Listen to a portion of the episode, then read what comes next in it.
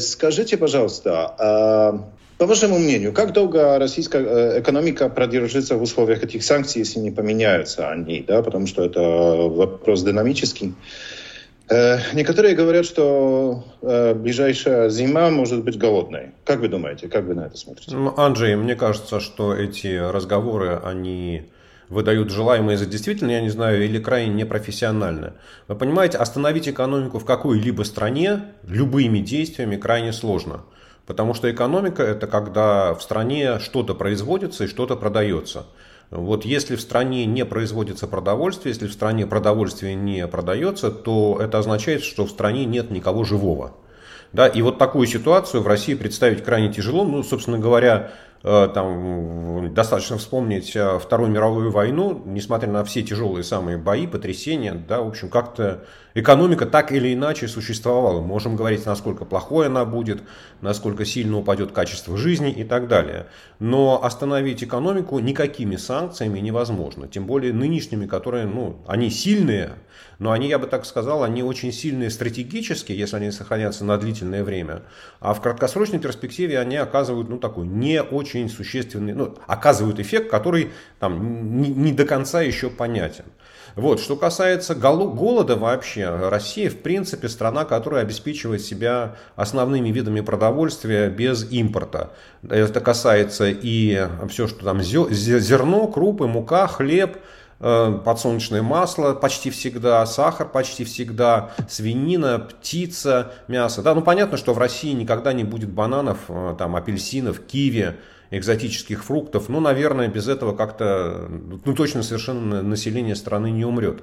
Поэтому мне кажется, что когда мы говорим об экономическом эффекте санкций, которые на ну, на российское население, мы можем говорить о том, насколько упадет уровень жизни там, на 10%, на 15%, на 20%.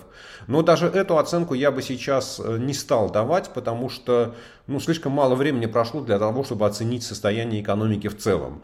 Война идет четвертую неделю, у нас есть самые предварительные оценки Росстата об инфляции за первые две недели, и мы понимаем, что она выросла, растет со скоростью 10% э, в месяц, но это пока все, что мы можем сказать. Поэтому понятно, что уровень жизни вот, ну, э, уже упал там, у россиян на 4% за две недели войны, но, наверное, это единственная оценка, которую сегодня можно сказать, э, уверенно делать. А ПКБ, э, ВВП это тоже сложно оценить, насколько оно может просесть? Да, конечно, но это сложно оценить, потому что ну, я вам могу нарисовать сценарий, в котором ВВП российской экономики вообще не упадет. Да, ну понятно, что он будет не очень реалистичный, но представьте себе, что завтра война прекращается, Путин выводит все войска из Украины и подписывает соглашение о компенсации ущерба. Тогда западные санкции снимаются, ну и мы можем говорить о том, что российская экономика может быть вырастет за год там, на 1%, может быть на 1,5%. Да? Вот, поэтому вот, э, мне кажется, что сегодня неопределенность в любом прогнозе относительно российской экономики настолько высока, что ну, это, вот, вы, вы можете сделать свой прогноз, наши зрители могут сделать каждый свой прогноз. Да, и конечно. у каждого будет вероятность попасть в точку. Э, насколько э, один из сценариев был такой э, санкций, которые накладывались персонально на олигархов, да, на самых богатых людей, что они начнут что-то действовать, начнут протестовать, объяснять Путину, что, что делает он неправильно. Я прожил в Москве, я работал в Москве 25 лет, поэтому вот олигархи, которые что-то объясняют Путину, для меня анекдот немножко. Но может быть, может я, не, может я ошибаюсь. Но вы думаете, эти санкции будут действовать? И второй к этому вопрос. Вот я вижу, что уже сейчас есть проблема, потому что все рапортуют там на перегонки, сколько сот миллиардов они заморозили. Но это заморозка, это, это как бы ну, блоки, блок, заблокирование счета, но это не отъем этих денег. Я думаю, что с этим будет проблема. А, Анджей, ну вы абсолютно правы, когда говорите, что олигархи, которые что-то там э, пугают Путина и просят его остановить войну, это смешно. А, олигархи, там, самые богатые российские бизнесмены, они, в общем, конечно, не имеют возможности даже попасть к Путину, если он этого не захочет. А, мы можем говорить о том, что у Путина есть какой-то ограниченный круг людей, близких к нему, не знаю, там 7, 8, 9 человек, которые теоретически, наверное, могут ему что-то сказать. Да, но я сильно сомневаюсь, что там вот те олигархи, на которых введены санкции, входят в это число. А что касается замораживания активов, тоже, тоже вы абсолютно правильно говорите, что э, есть разница между заморозкой и конфискацией. Заморозка это означает, что права собственности не меняются, да, что те самые десятки миллиардов долларов, евро, э, виллы, яхты, они не меняют собственника, они как кому принадлежали, тому и принадлежат. Для того, чтобы их конфисковать, э, забрать в доход государства, каждого отдельно, нужно решение суда. Ну и я пока еще не слышал ни об одном решении суда, ни в одной из стран, где бы вот заблокированные активы были арестованы и конфискованы навсегда. Да, поэтому давайте пока вот э, это как одна из тем, которая обсуждается, да, что возможно использование заблокированных активов для ареста и компенсации Украине, но дальше я думаю, что каждый суд в любой европейской стране или там в Америке, в Австралии, в Новой Зеландии столкнется с проблемой, что, а, условно говоря, олигарх Иванов, он точно должен отвечать за действия российского правительства своей собственностью. Да, то, что его ограничивают в использовании активов, да, это ну, там, можно понять, он как гражданин России там, голосует на выборах, поддерживает ту или иную политическую партию, вот, но должен ли он нести имущественную ответственность за результаты войны? Мне кажется, что вот здесь решение суда ну, доста достаточно так, проблематично, да, то есть оно точно совершенно неоднозначное. Поэтому я бы не стал сейчас на эту тему вот, уверенно говорить, что эти деньги могут быть куда-то использованы.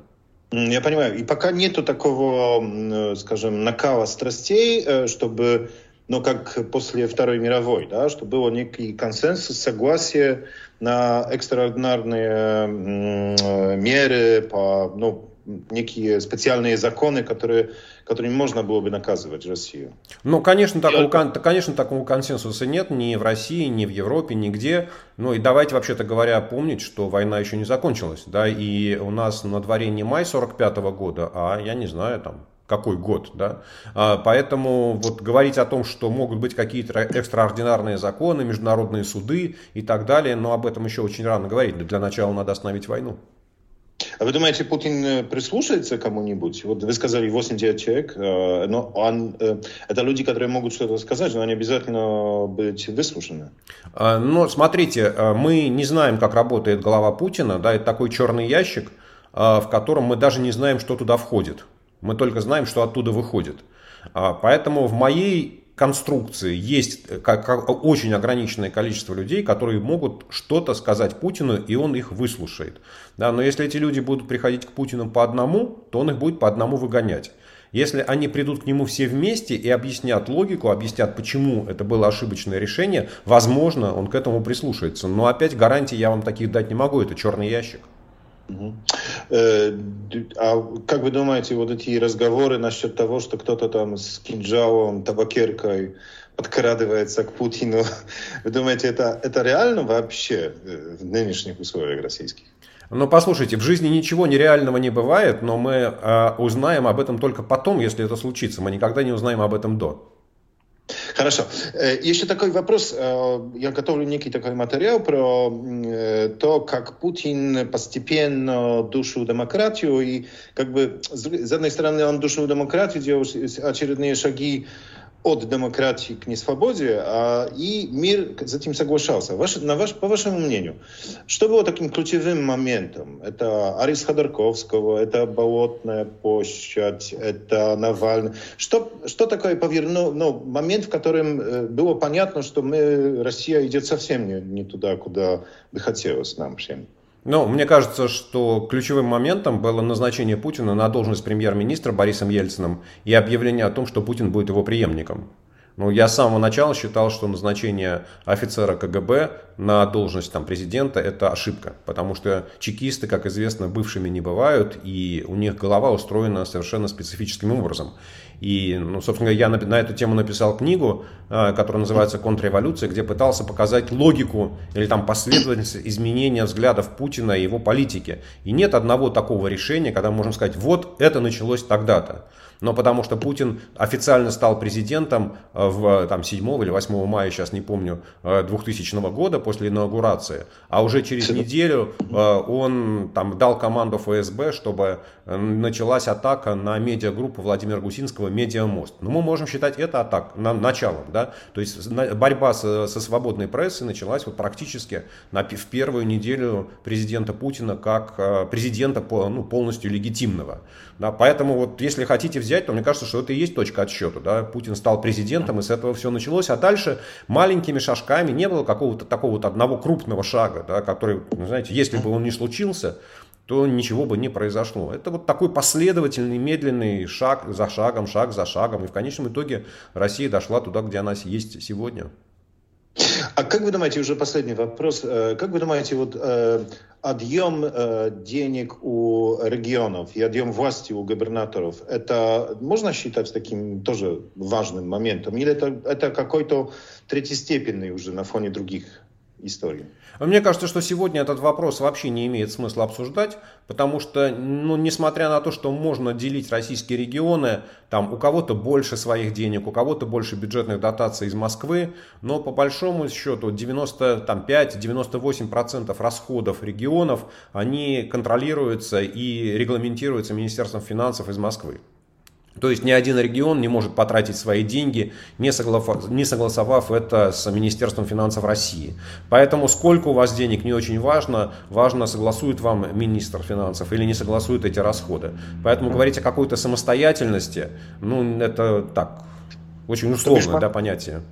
Да, я понял. Это уже момент, когда это, э, ну, когда э, э Путин забрал выборы в, в 2004 году, если я не ошибаюсь, да, после, после Беслана, губернаторские выборы, э, и я, если я правильно помню, там постепенно отнимал, э, ну, как бы э, э, ограничивал свободу в, в, в, в трате денег, вот эти моменты вот как бы привели к тому, что сейчас вот смысла нету вообще ничего. Ну да, это примерно так, то есть это все началось примерно с 2004 года и шло постепенно, а, и там активную роль в этой политике играл бывший министр финансов Алексей Кудрин. Собственно, он ушел с позиции министра финансов в 2010 году, и к этому времени а, Москва, контроль, ну, министр финансов России контролировал примерно 70% расходов, а, регламентировал да, 70% расходов российских регионов. Но где-то к 2015 году эта доля превысила 95%. Да, поэтому, mm-hmm. вот, ну, что называется, и Кудрин, и Силуанов, они активно осуществляли эту программу. Хорошо, и уже точно последний вопрос, это вам как специалисту. Насколько долго э, Центробанку хватит денег, чтобы поддерживать курс рубля и поддерживать вот эти основные моменты в экономике? А, смотрите, первое, я, я опять не вижу ближе катастрофы вот в очень короткое mm-hmm. время, а, потому что у России очень сильный счет текущих операций, то есть российский экспорт превышая, всегда превышал российский импорт, и эта сумма очень большая, особенно с учетом роста цен на нефть и на многие другие сырьевые товары. А второе, Центральный банк э, и там, с его подачи президент Путин очень сильно ограничили доступ э, компаний, доступ населения к валюте.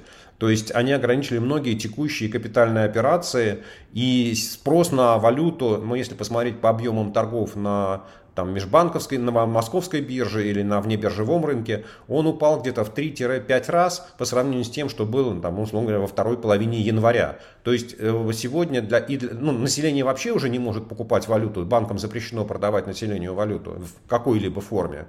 Да? А, соответственно, а компания, у них есть множество, огромное количество ограничений, которые зачастую даже Центральному банку не очень до конца понятны. И поэтому вот в такой ситуации ну, жить можно, наверное, достаточно достаточно долго. Да, если вы все запрещаете, ну, как, знаете, вот в Советском Союзе жили как-то вот, да, когда у населения, у компаний доступ к иностранной валюте был только по решению Госплана. Ну, вот так что, в принципе, Россия движется куда-то в ту сторону, и сказать, что вот обязательно будет крах, я не могу. Пока финансовые санкции с точки зрения ограничения возможностей и Центрального банка, и российской банковской системы, ну, они такие не стопроцентные. Да? То есть банки могут, банковская система, давайте правильно говорить, могут проводить платежи и в долларах, и в евро. Вот. Поэтому каких-то серьезных проблем у российской экономики пока не возникает. Ясно. Сергей Владимирович, большое вам спасибо. Спасибо вам большое за хорошие вопросы.